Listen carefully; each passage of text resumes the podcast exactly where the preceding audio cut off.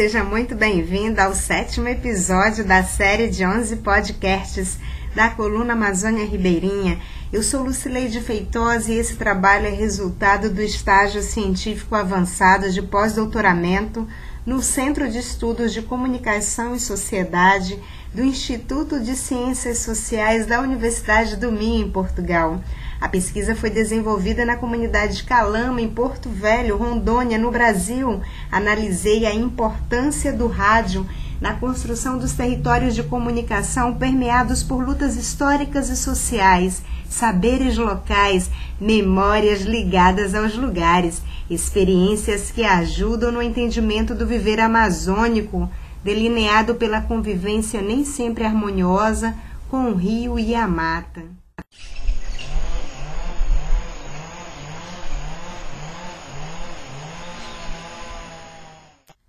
O episódio de hoje é sobre as memórias afetivas e sonoras ligadas ao rádio.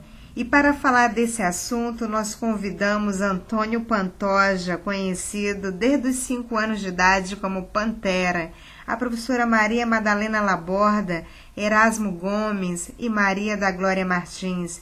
Os nossos convidados têm muita vivência e conhecimento do espaço ribeirinho.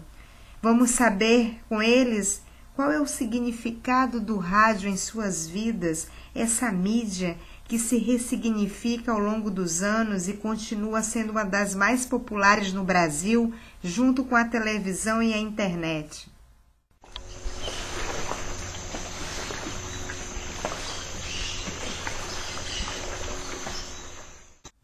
O rádio oferece a informação em tempo real, rompe com os limites geográficos, Há sempre uma história emocionante que faz o rádio ser inesquecível. Os modos de lembrar são individuais, mostram contextos sociais, emoções, acontecimentos guardados nas memórias coletivas. A comunicação traz à tona as lembranças de um tempo, a curiosidade infantil, os primeiros ensinamentos dos pais e a descoberta do mundo.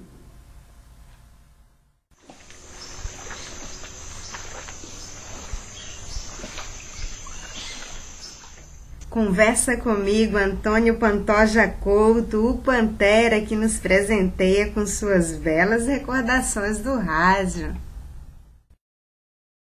Papai comprou um sempre, era desse tamanho. Aí a gente era todo demais. Eu ficava procurando o cara que estava falando, a mulher por trás do rádio, e não encontrava. Às vezes eu pegava assim, uma tadinha e enfiava para tocar nele lá dentro daquele escuro do rádio. Aí o papai brigava, rapaz, não tocar isso aí não, que isso aí não é para mexer não, é só para abrir e ouvir e depois fecha, pronto. O cara não está dentro não, o cara está muito longe. É só a voz dele aí que está sintonizado no rádio. A mamãe também brigava comigo. Hum. Aí, escola, eu nunca me sentei banco de escola. Tudo que eu aprendi, aprendi com a mamãe.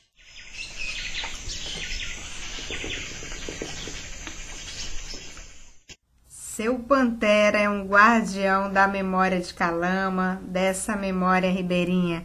No auge dos seus 77 anos de idade, gosta de receber as pessoas em sua casa e conversar muito. É conhecido e adorado pelos moradores. Gosta muito de ouvir rádio para saber informações sobre os programas do governo federal, Bolsa Família, auxílios diversos, prova de vida para informar os vizinhos e familiares. Essas notícias de utilidade pública. A oralidade é um traço marcante na cultura ribeirinha e as histórias são contadas com efeitos especiais. É forte o pertencimento das pessoas a esse espaço geográfico, porque mostram a consciência da liberdade, a valorização da família e dos amigos.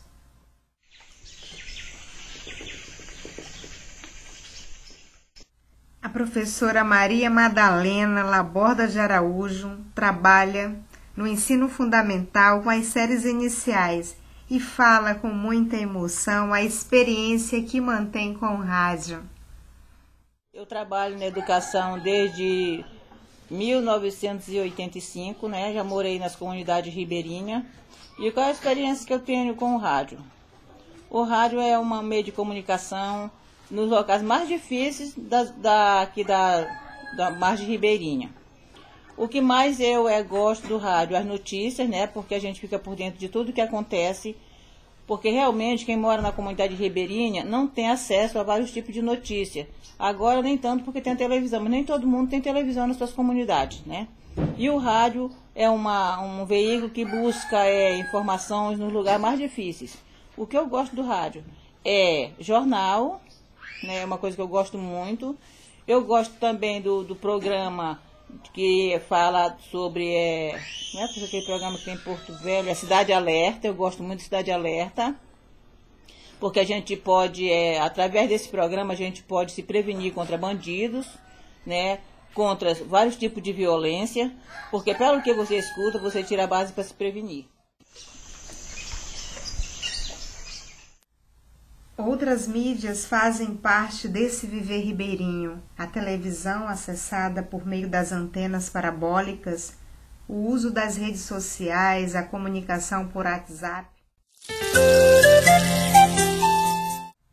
Vamos conversar agora com o seu Erasmo Gomes, agricultor aposentado, morou muitos anos na ilha de Assunção, cerca de 40 anos uma comunidade próxima de Calama e tem muito para falar sobre o rádio.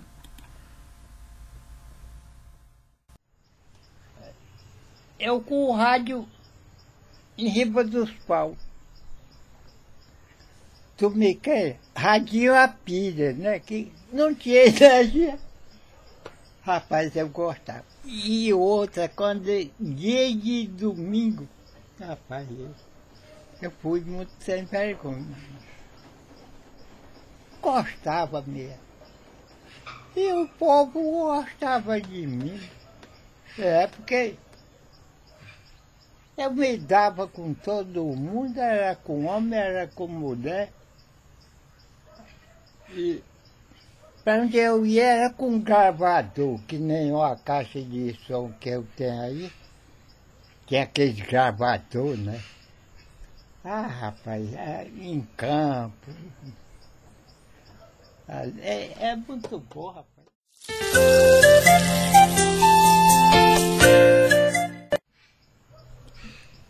A gente não esquece. É divertido. É ruim. Mas tem uma coisa. A gente. A gente novo não tem lugar ruim.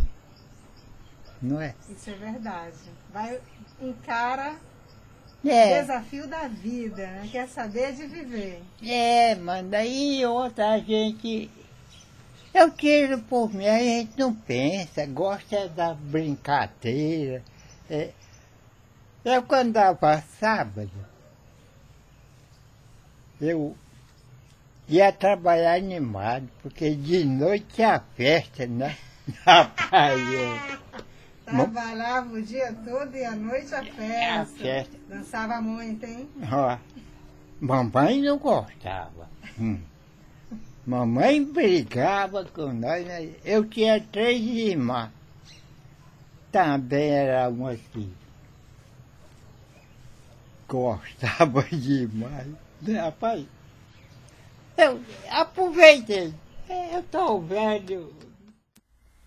A memória do trabalho na agricultura resgata os desafios enfrentados. O alívio veio da musicalidade do rádio, que ajudou no fortalecimento dos laços afetivos e sociais de uma comunidade. A conectividade com o rádio ajuda no exercício da cidadania.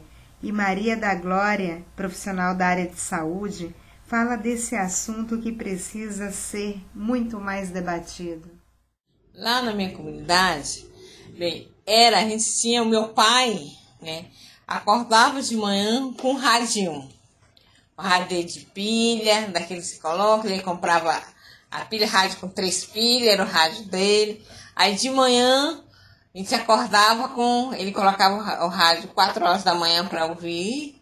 Aí até ouvia, canalizava mais 5 horas da manhã, mais ou menos 6 horas, aí entrava o programa na, da Rádio Nacional de Brasília, que era o que se mais ouvia. E também a gente sabia notícias de parentes que mandavam carta para a Rádio Nacional e eles, né, até o Moura, a Márcia Ferreira, eles mandavam, falavam sobre o parentes, dava notícia. A ficava sabendo. E também das notícias que estavam acontecendo no Brasil, na cidade, a gente sabia tudo dos acontecimentos através do rádio.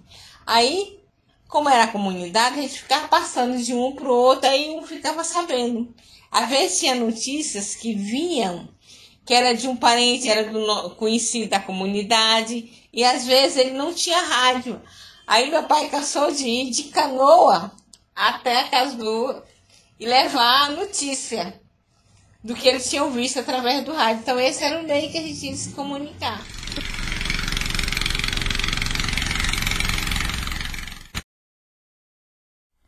Glorinha relatou a sua experiência de vida repleta de acontecimentos e de ajuda mútua. O rádio é um meio que democratiza o acesso a conteúdos diversos, permite a transmissão de informações de forma instantânea, sendo muito importante na construção da cidadania nas comunidades amazônicas.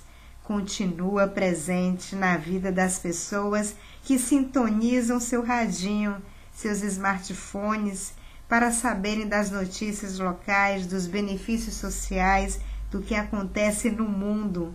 Agora temos os conteúdos do rádio no ambiente digital, ampliando ainda mais o acesso a esse veículo que se ressignificou ao longo de sua história.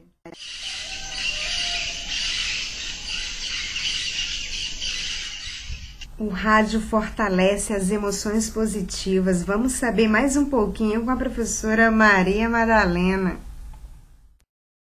Outra coisa que eu gosto muito é aqueles programas é, de música sertaneja, porque traz é, uma lembrança do, do passado da gente, né? Inclusive dos meus avós que gostavam muito dessas músicas, é meu pai e minha mãe. E é uma coisa que você não ouve assim constantemente.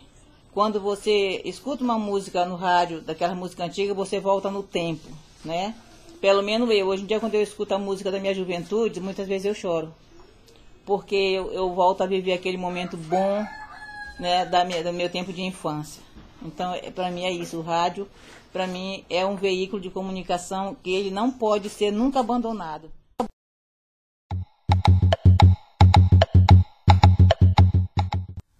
A musicalidade faz parte do cotidiano ribeirinho, está presente nas casas, no trabalho, nas viagens de barco, nos atracadouros à beira do rio Madeira, nos sons dos pássaros, nas festividades religiosas e nos encontros com os amigos.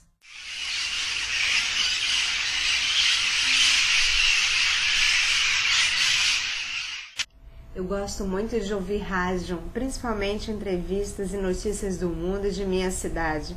Como muito bem disse a professora Maria Madalena, o rádio é um veículo de comunicação que não pode ser nunca abandonado. E no episódio de hoje falamos das emoções e lembranças ligadas ao rádio.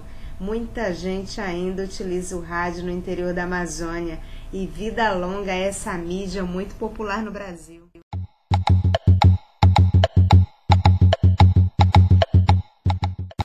Te convido a acompanhar cada episódio dessa série para ouvir essa pluralidade de vozes com suas lutas, alegrias, conquistas e resistências. O episódio de hoje termina aqui.